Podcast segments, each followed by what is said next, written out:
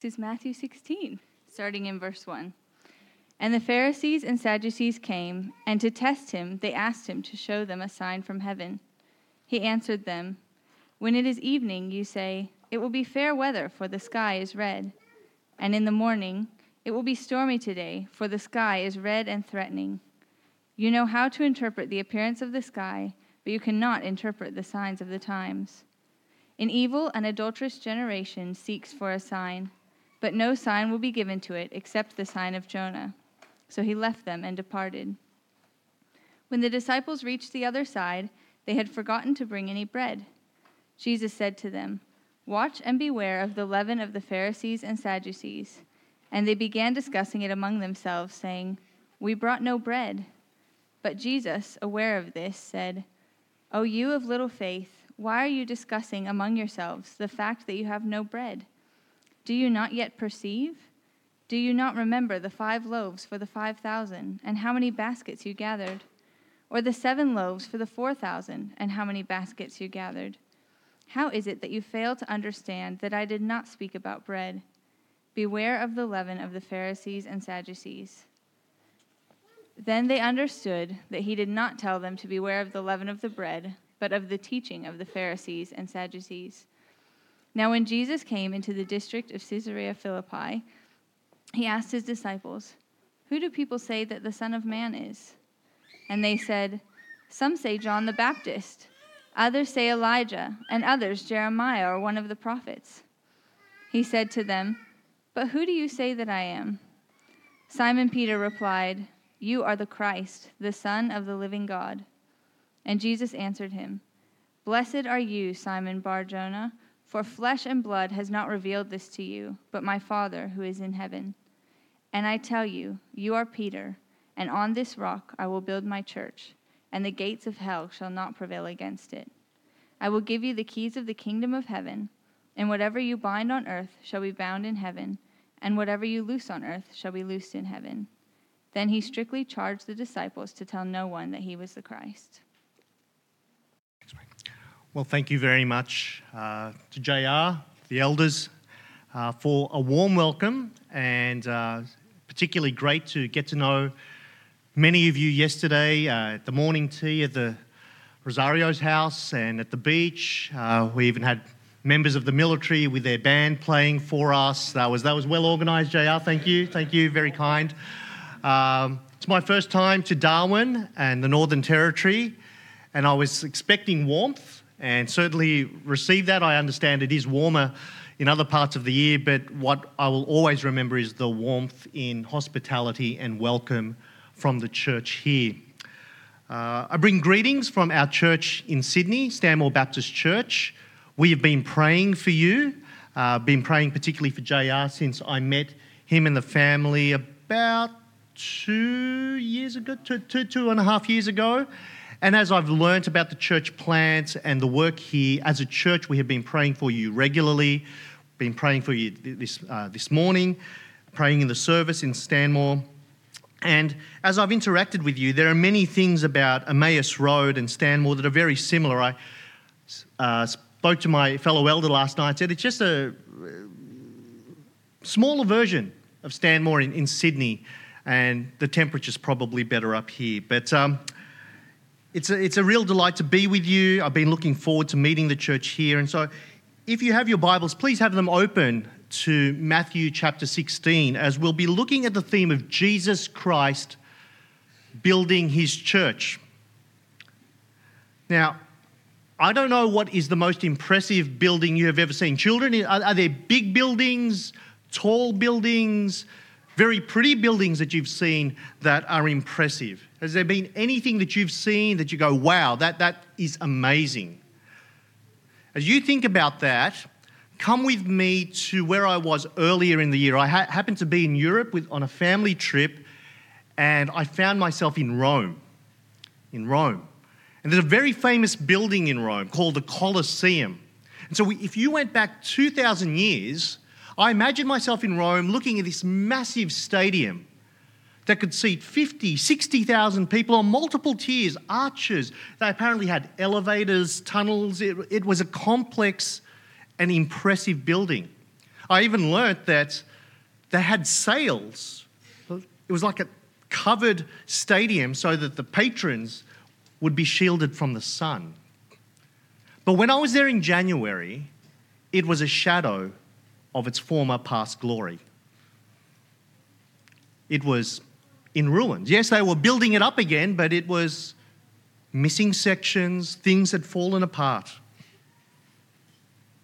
If you go to DC, there are buildings like the Smithsonian, the Capitol building. If you came to Sydney, I know the I know some of the Del Rosario kids. Do you remember being in Sydney in those big, tall buildings in the apartments, looking out, saying, "Wow, these are very tall buildings." There's Opera House. There are tunnels. There's buildings you cannot see. There are tunnels in Sydney that go under the harbour. There's a very long tunnel that goes for 30 kilometres, six lanes wide, under my house. But the thing that's common about the Colosseum, these big buildings in Sydney and other parts of the world is one day they will be no more. They'll all be past their glorious days. Yes, modern engineering produces better materials, but they all have the same end because they are not lasting. There is only one building, one building that will stand the test of time, that will survive this creation, as it were. And it's not made out of bricks, it's not made out of concrete or timber. It's made out of people. People like you and me.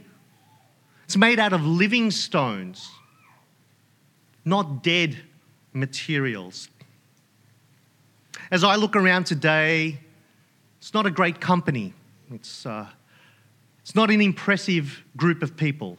And don't be offended, I would say the same to my home church in Stanmore. We're not impressive in the eyes of the world. We're not significant, not powerful.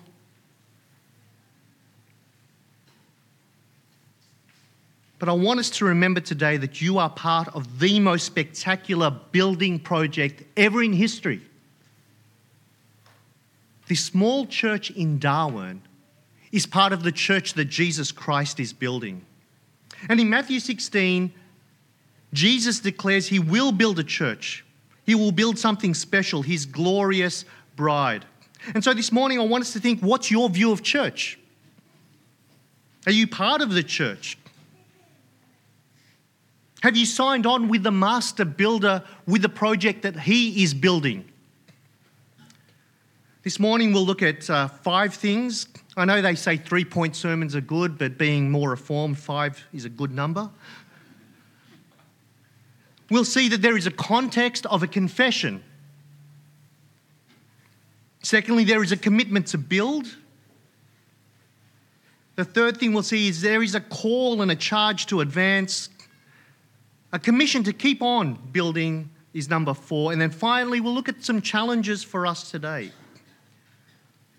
But before we do that, uh, please join me in praying for the help of God's Holy Spirit, because as we've just sung, Unless the Lord builds his house, we all labor in vain. So let's pray.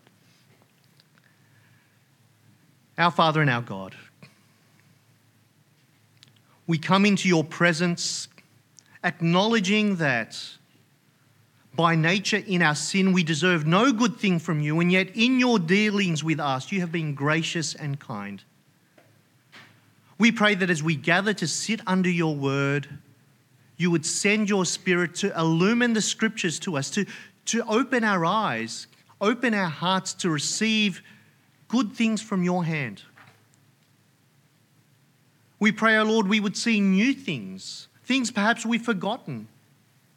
We would be challenged. Perhaps, Lord, we need comfort this day. And we know that your word by your Spirit can do all of these things. And so we pray, Holy Spirit, come amongst us and have your way with us.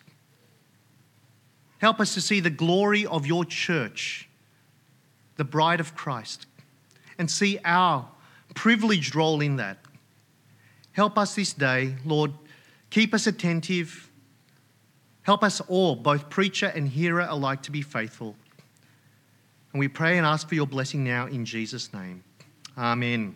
Amen. Okay, so firstly, we're going to start with confusion to a clear confession. Let's read verse 13 together. Now, when Jesus came into the district of Caesarea Philippi, he asked his disciples, Who do people say that the Son of Man is? If you went to the harbour in Darwin, perhaps if you went further down south to Palmerston or even further south to Katherine, if you asked the man or the woman, the child in the street, Who is Jesus Christ? What would they say? Some might say he's a figment of your imagination, a historical figure. A good example, maybe a teacher, someone important. In Jesus' day, when he asked this question of his disciples, they responded in verse 14 not dissimilarly. They gave a range of options. They say, Could he be John the Baptist? He'd just been beheaded, so has John the Baptist been raised from the dead? Or could it be another prophet that was once powerful and now with us again? Elijah, Jeremiah, or one of the other great mouthpieces of God. There's uncertainty, there's confusion. Who is Jesus? And that's not dissimilar to today. But then Jesus turns the screws and puts a spotlight on these men and says, But who do you say that I am? The world is confused about me, but you've spent time with me. After all this time, after all your interactions with me, who do you say that I am? That's a good question for, for us to consider today. Boys and girls, who do you say Jesus is? Who is Jesus? Well, in verse 16, verse 16, Simon Peter replied, You are the Christ, the Son of the living God. Here, Peter comes out with something that is crystal clear. You are the Christ. Now, the Christ is a, a, a title, it means anointed one. Boys and girls, you remember in the Old Testament they would anoint special people with, with oil? Just hold on for that for a moment. Do, do you remember who they used to anoint? There were three, three kings, thank you.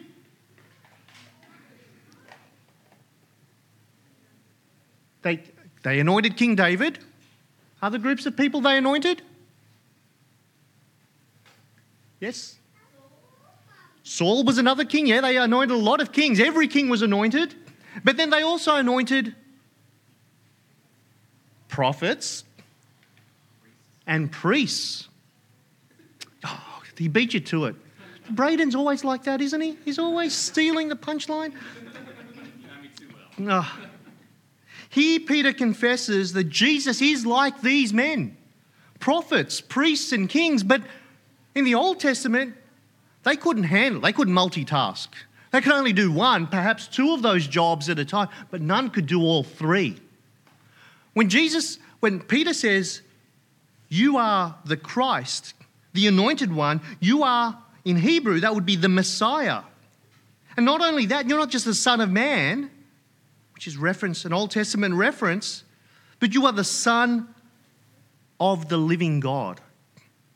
And this speaks of his authority, his right to rule. Now, we know many things about Peter.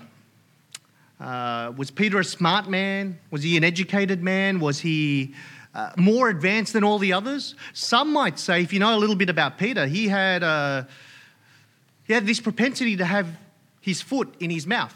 Like he would should often more engage his mind before he opens his lips. But here we're reminded that Peter, he didn't work harder. He wasn't an academic. Why did Peter know that Jesus was the Christ? In verse 17, Jesus answered him, Blessed are you, or happy are you, Simon Bar Jonah, Simon, son of Jonah. Why is he blessed? For flesh and blood has not revealed this to you, but my Father who is in heaven. Oh, Peter, even though you disappoint in so many ways, you know something so precious and special because God, the Father, has opened your eyes. This is a token of grace. To know God is not of our doing. Here we're reminded that God is the first mover. He's the one that takes the initiative to send the Spirit. We recall John 3 the Spirit moves where He wants and does as He pleases. And Peter and others have had their eyes and their hearts open to know who Jesus is. He is the Christ. He's not just a prophet, not like those other prophets. God's church will be based on a clear understanding, a clear confession of who Jesus Christ is. A church isn't based on wishy washy ideas, gimmicks, programs, or even personalities of your church leaders. It has to be built and based on Jesus Christ and a clear understanding of who He is. He is that final prophet. Some of you will hear the echo in Hebrews 1 of God has spoken in past through these prophets and through other means, but in these days, He's spoken through His Son, Jesus Christ. He is the great high priest who offers up himself as a perfect sacrifice. You know, the, those Levitical priests offered up sacrifices daily, and after job was done, they would die and be replaced. But Jesus continually intercedes for us today. And he is the King of Kings. I know we can be disappointed in government, but he is the King of Kings and Lord of Lords. And he has the strength to conquer all his and our enemies, chief of all sin and death. He's the one where all creation bows their knee in Revelation, and we join with all those saints. Jesus is the Messiah, the Christ, the Son of God. He is the foundation, the chief cornerstone of the building. So it starts off with confusion to a clear confession. Well, what's Jesus going to do with this? Jesus is committed to building his church. Now, I don't know what the planning laws are like or anyone done renovations. I don't know what it's like in the States. In Sydney, it's, it's, a, it's a nightmare. You just want to build a house. Something simple, but you've got to get these plans, these surveys, you've got to dig, you've got to get this report, that report submitted, and then they want more information, and they red tape after blue tape. After, in our part of the city, there's lots of colourful tape, let's put it that way. Uh, it's, it's an ordeal. It can be absolutely awful when you want to build something, renovate, refurbish, remodel something. But in verse 18, when Jesus says he will build his church, I tell you, he's not asking anyone for any permission. He's not waiting for any approvals. He's not waiting for things to line up just as others would have it be. When Jesus says he's going to build his church, there will be no unexpected delays, although we may think it's slower than it ought to be. It will be all according to his perfect timing and plan. When he says in verse 18, and I tell you, you are Peter, and on this rock I will build my church, and the gates of hell shall not prevail against it. Of course, if you're familiar with this verse, there are many interpretations of it. There are abuses of this, this verse by the Roman Catholic Church. But I do believe that Peter is part of what Jesus will be building his church on. And when you think of Peter's role, particularly in the book of Acts, he is the first among equals. He does bind, he does loose. But we understand he is part of the foundation of the church, along with the prophets, but Jesus Christ is the chief cornerstone. Let's spend a moment what Jesus is building and what he's not.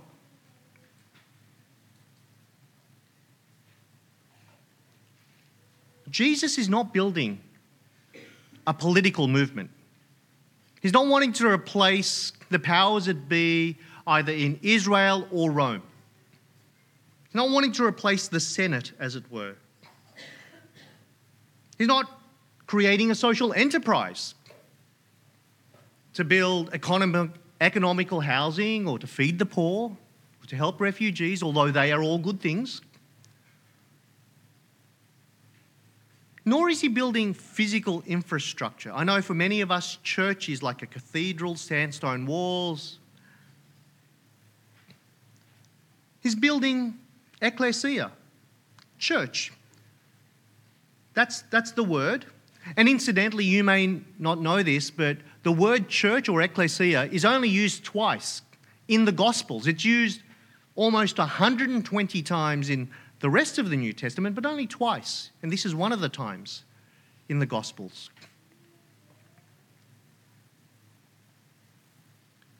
Ecclesia means called out ones, called out from the world, a people called out from the world of darkness and brought together as JR was reading 1 Peter 2, and it says, You were once not a people, and there was that awkward pause. But now you are a people? We were called out from darkness into marvelous light. We once had hearts of stone, and they were replaced with hearts of flesh. We are living stones growing up into Him. Yeah, the word church or ecclesia is used 114 times, and it's two main ways it's been used in the New Testament. I don't know if you're aware of this. Sometimes, and in this passage, this is the focus, it is speaking about the one universal, global church. Christ has one church, one bride, one people one nation. That's not a political statement.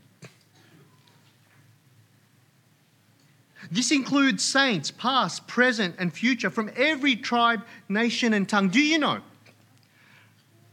One day we will be banqueting and feasting. There are mugs out there of famous reformers. I can never know which one's which. I think that's Calvin, right? You'll be able to ask Calvin why he wrote this on that. Or with the Apostle Paul, or with Abraham, what was it like when you were on that mountain in the thicket, called upon to sacrifice your son? How could you do that? There will be a time when all the saints will be gathered together. We'll be gathered with saints not just across time, but across space. You will see brothers and sisters from Africa, Asia, South America, Europe, North America from every state and territory of Australia. That's the one universal church, and that's one way ecclesia is used. But the dominant usage, the majority of times ecclesia is used in the Bible, it is to speak of distinct local churches such as Emmaus Road. There's a handful of times it speaks of one church, and there are many times it speaks of many churches. And if, if you've never thought about that, just turn to Galatians 1 with me, just very briefly. Galatians 1. Just read the opening verses, and you may not have picked up on this before. Paul, an apostle, not from men, nor through man, but through Jesus Christ and God the Father, who raised him from the dead and all the brothers who were with me. Paul is writing with his band of brothers, and who does he write to? What's it say? To the churches, the churches, plural, in Galatia. There's not just one church, there are many churches. You will read the same in 2 Corinthians 8. You don't have to turn there, but he talks about the churches in Macedonia. The churches, plural. And if you're familiar with Revelation, he writes to seven churches. So we see that church is used of a universal, global church, but also it speaks of churches like brothers and sisters here gathered at Emmaus Road.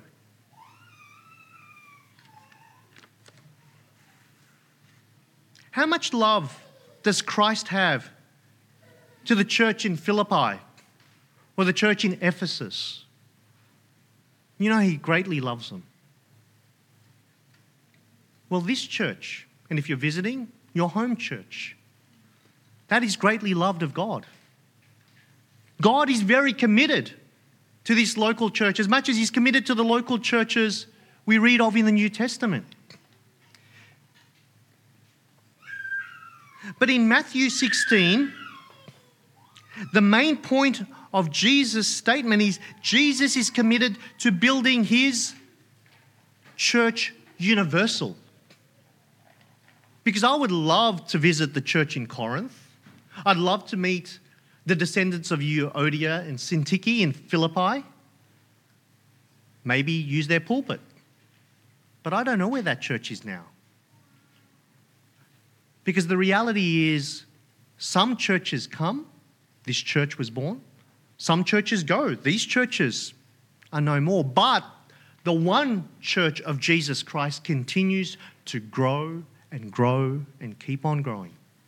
Because when Jesus rescues someone, gives them a new heart, and makes them a living stone and adds that brick, as it were, to the building of his universal church, that ain't going backwards it's always moving forwards. Although each local congregation may have its ups and downs, that one grand, majestic, beautiful church of Jesus Christ will keep on going on and on and on. We know biblically sometimes work is slow. Sometimes it's going gangbusters. Don't you recall in Acts 2 when Peter preached 3,000 were added to the church. That's Acts 2.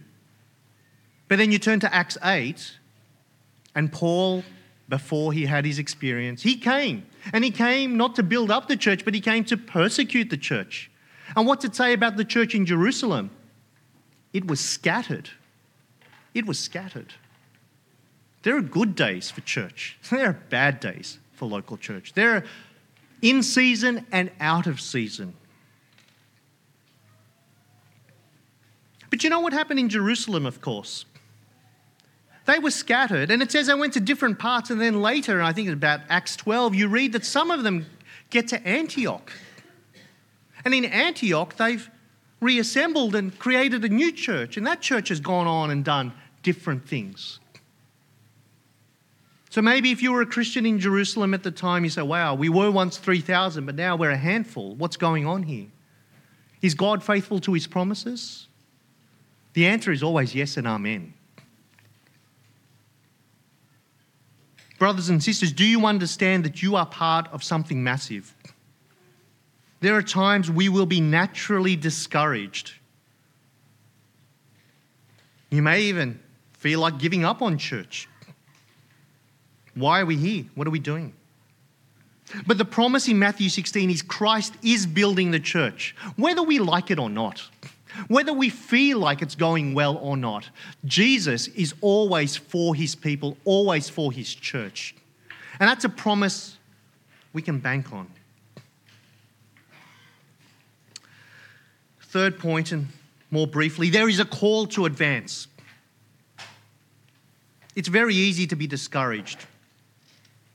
Everywhere you look, I, I, every Thursday morning I get to teach at a local public school in inner Sydney.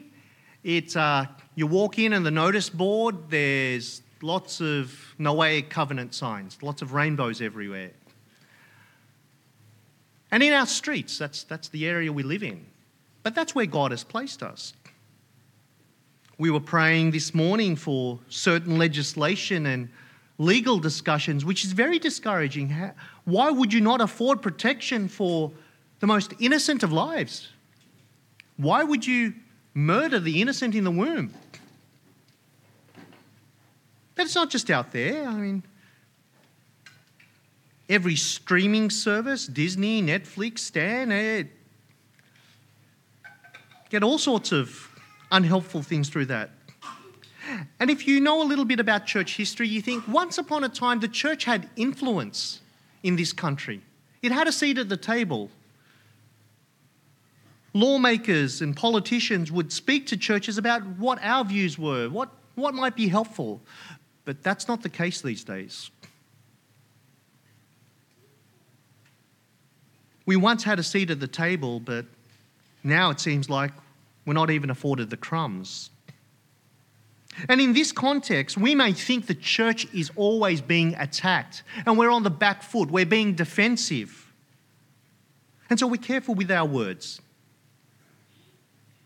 In a group of strangers, we may be embarrassed or ashamed or not sure to identify as a Christian, although everyone seems to be able to identify as whatever they want to be. Because evil is now called good and good called evil. But that's the world we live in. And so I want us to see something in verse 18. And kids, as we look at this, I want you to think is a gate, you know what a gate is? Is a gate a defensive weapon or an offensive weapon? Do you use a gate to go forward or to go to protect against? Okay, let's read verse 18. And I tell you, you are Peter and on this rock I will build my church, and the, wait for it, gates, the gates of hell shall not prevail against it. Boys and girls, are gates used to attack or to defend? What do you think? To defend. A gate is to defend. Who owns these gates? Boys and girls, look at the passage. Who's on the defensive end? The gates of hell. The gates of hell. Well, it's actually a technical phrase to talk about, uh, it's a picture of death. It's a picture of death. The gates of Hades, gates of hell. It's a picture of death. And this is a picture of where to go forward, and even death will not be able to withstand the power of Jesus building his church. When we go forth proclaiming the gospel, like the Red Sea parting, death will make way for gospel progress. So, the point of this is sometimes we think we're in church and we have to put the walls up, the defenses up, and guard the gates. That's not this picture. When Jesus is building his church, we're going forward and gates are being broken. People are being saved, people are being added to the kingdom. We're not on the defense, we're on the. They do this in football, American football. Offensive, defensive, I don't know. They don't seem fit enough to play an entire game. It's, anyway, sorry, my friends. I know, I know, you're muscular and you could do damage to me, so I'll, I'll pause there. I'll pause there. The gates of hell symbolize death. Gospel is preached. People will be saved and churches will be built up. We're called to advance not to retreat. And in our day and age, when there's so many political and social pressures to retreat, it's one of the challenges we have to overcome. We need to remember those gates are going down. But then there's a very strange verse in verse 20. Then he strictly charged the disciples to say, shh, don't, don't tell anyone about this. To tell no one that he was the Christ. And this brings us to our fourth point. The Great Commission is to go and keep on building. Just turn with me to the end of Matthew. I know that JR is preaching through Matthew, so when you get to this passage, you just say, Take this week off. We've, we've, we've dealt with it. In Matthew 28, Jesus, in verse 18, Jesus came and said to them, all authority in heaven and on earth has been given to me. Go therefore and make disciples of all nations, baptizing them in the name of the Father and of the Son and of the Holy Spirit, teaching them to observe all that I have commanded you. And behold, I am with you always to the end of the age. That's very different to what we just read in verse 20 of chapter 16. Chapter 16, Jesus says, Shh, to secret. Don't, don't, don't tell anyone. Don't tell anyone just yet. But at the end of Matthew, it says, Go shout it off from the, from the rooftops. Go tell everyone, anyone who'll hear. What's the difference? Well, the difference is that in Matthew 16, he has not yet suffered to the point of death. He has not been fully humiliated. But when he has died, when he is buried, he fulfills what is required in the law on our behalf to take the penalty for our sins. That is the fulfillment of his humiliation. That is the lowest of the low. But we sang that first song, Christ is risen indeed. Brothers and sisters, we do not come to worship at a tomb, at a gravesite. We come to worship a risen Savior. And in Matthew 28, when he says, Shout it from the rooftops, he's saying, All authority, now that I have fulfilled what is required of me, I am now being exalted. I am now going to be recognized as the Lord of Lords and King of Kings. Now, go tell the world. There was a time to be silent, but now is not that time. He's been raised in resurrection power. Go into all the world. Go into the 150,000 people in Darwin, the remote regions, the rest of the country, and the rest of the world. And sometimes it's very daunting to think of mission, to think of beyond ourselves when things are so small.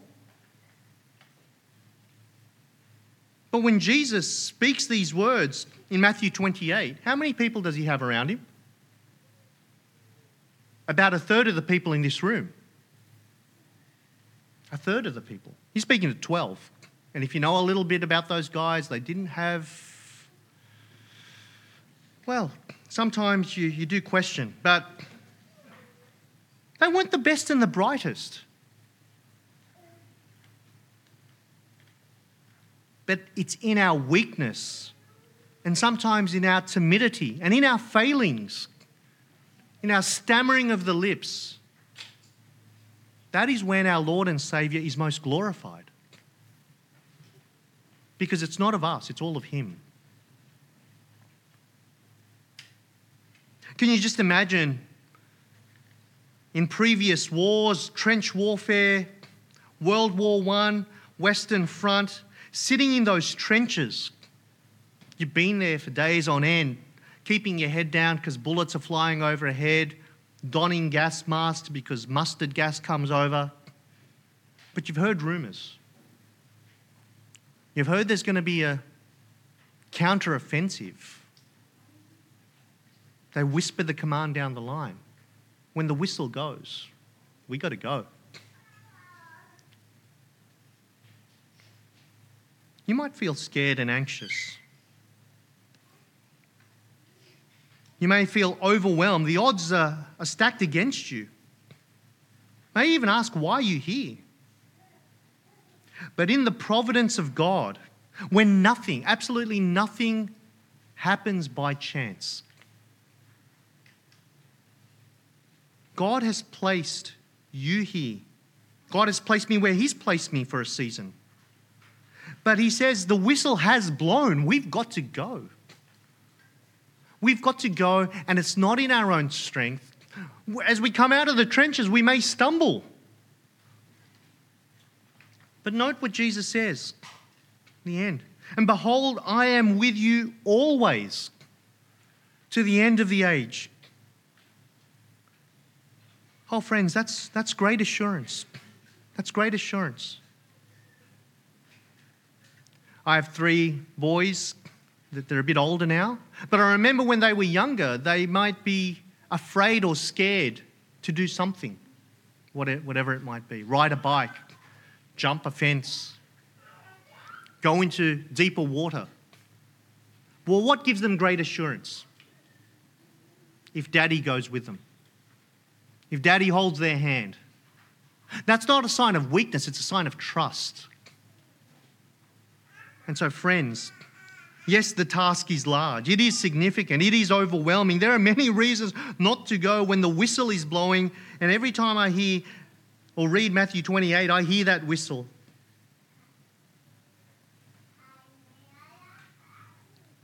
We can never forget Jesus' promise. He will never abandon us, He's always with us. He is by our right hand. And what, sometimes our friends abandon us, sometimes they fail us, they disappoint us. We can never say that about Jesus. We can never. There is a great picture of victory because Christ is committed to building his church. The fifth point is really just some application, some challenges, and some consequences. So let's try to wrap this up. What's Jesus start with? In verse 13, who do you say that I am? He asked of his disciples, what do the people say? But then he turns it to them, and the question is, who do you say Jesus is? Who do you say Jesus is?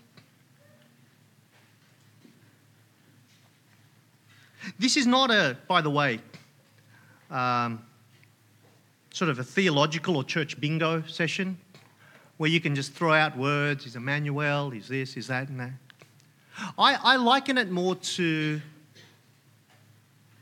those situations where I had some, some pretty horrible scenes where Christians in other parts of the world are challenged with is Jesus Lord?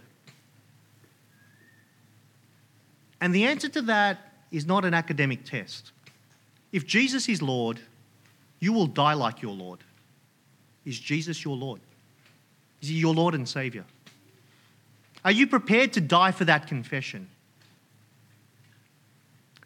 And God forbid any of us would ever be put into that situation. But let's dial it down a little. In the workplace, is Jesus your Lord? Are you prepared to be known as a Christian? Are you prepared not to laugh at things that Jesus wouldn't laugh at? Are you prepared to avert your eyes? Because if Jesus is with you, you'd, you'd never do that. Is Jesus your Lord? Is Jesus the Messiah? Is he your prophet that speaks to you daily? Is he your king that rules over you? Is he your priest that you come to because he's offered up himself for you?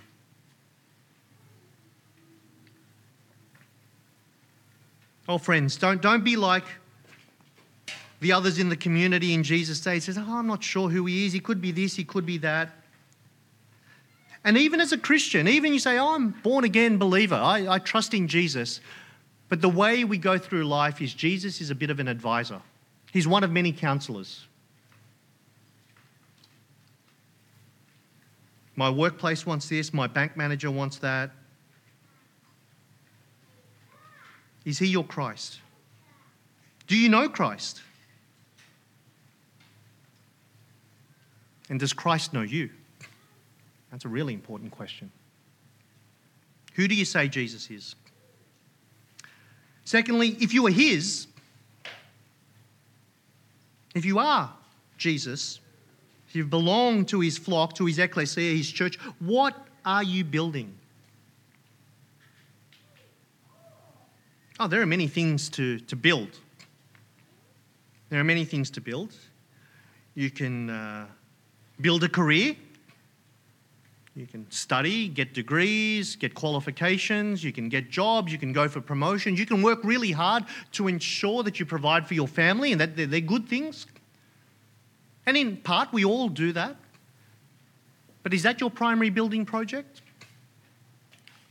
Or maybe it's not a career, maybe it's not money, it's just a reputation. You're not much for money, but you just want to have a good reputation amongst people. You want to be the likable guy, the nice guy, the, the pleasant woman, the one that doesn't rock the boat. But maybe it is material comfort, maybe it's the pleasures of this life. What, what, what are we building? If I could put it another way, and this is one way to test it, is what do you want on that on your tombstone? When you get buried, well, we'll all get buried unless the Lord returns. Someone's going to write something about you. If you had your pick, what would those words say? that'll give you some sense of what we're building. And some of those are good things. To be a loving father or mother or wife or husband, they're, they're good things. But you know, in our day, the, the subtlety is that even good things can be, become God things. They can become idolatrous, and we, we just have to be careful. If, if, if, you don't know what I'm talking about, just go to Matthew 10. He just rightly, Jesus rightly orders our relationships there. Him first, Him first in all things. But what are we building? Here's the thing whatever we build, whether it's tall skyscrapers, careers, superannuation, pension funds, whatever it might be, they will all disappear. They will, they all will vanish. But Christ's kingdom will last forever. Nothing we do for the Lord is in vain. We might witness and not see fruit, it is not in vain. We might try to disciple our children, try to do the hard work of local church, it may not go as we plan it, but like I say, it's going according to God's plans.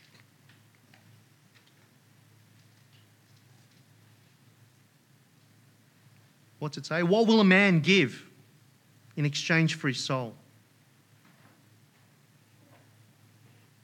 Brothers and sisters, let's remind one another regularly.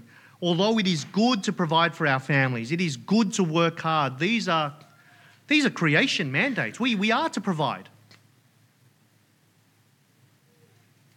But it's all subservient to Christ's kingdom because it is only that that lasts forever.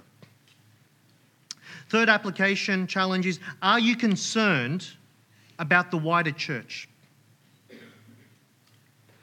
Are you concerned? Do you pray for brothers and sisters in this city despite them not ticking all our theological boxes, perhaps being of a different tradition. Because we know we only have one father.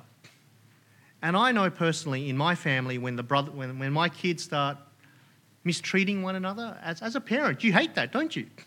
It displeases you. And so it is with our father. If there are genuine believers in this city, we ought to consider them brothers and sisters. They might do things with babies that we don't do and all the rest of it. And they might do things with parts of their body. We don't, it doesn't, look, they love Jesus. If they can say Jesus is the Messiah, they've repented of their sins, we ought to love them. And not just across this city, across this land, abroad.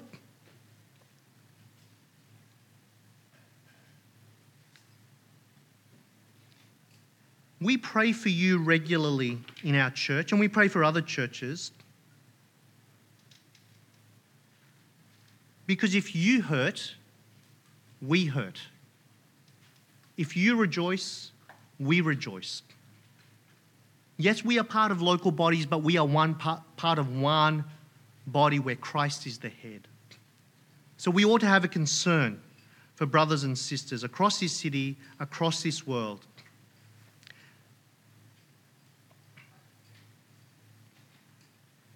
And are you committed to the local church? to this local church. Because whilst we can talk about the universal church, time and space, in His mercy, just as we read in Galatia, in Corinth, and they talked about Macedonia, it has a footprint. It has a local church membership. And as we build a local church here, we are contributing to a universal church. But before we join the master builder in that building project, we need to make sure we ourselves have Jesus as our Savior and our Lord. Let's uh, pray together. Let's pray for God's grace. Father, We are thankful that you are so committed to building your church, that you sent your one and only Son to be born of a woman, to suffer to the point of death, death on a cross. We thank you that by his death, his life, death, and resurrection, all those who know him, who trust him, who put their faith exclusively upon him and him alone, Lord, we are united to him. That we can have great confidence that our sins are forgiven, that we are, as it were, part of the team, part of the body, part of your bride. We thank you that although you could just save Darwin without us lifting a finger, you could save this nation, you could save the world. You have entrusted to us the great privilege of being co laborers with you. Oh Lord, help us to take that seriously. Help us to rely upon you for grace. Forgive us for when we are indifferent, when we are distracted by other things. Cause us to turn our eyes upon the Lord Jesus and see how wonderfully glorious He is and the church is. Oh, Father, I do pray for this church here in Darwin. And what I pray for them here, I do pray for other churches as well. That you would, by your grace, make them more and more like the Lord Jesus Christ. You would mature them, equip them for every good work. That you would give them strength for the task and give them a confidence and a hope in the future. And Lord, a trust in you that although times may be difficult, may be hard, they would always look to you. But Lord, sometimes it's hard when things are going well to trust in you and we trust in ourselves, and so deliver them from that. Oh, Father, we thank you. It doesn't matter what's in our bank account, where we live, how old we are, what degrees or degrees we don't have. If we are part of your church, Lord, we have an eternal hope in a future. And for this we thank you in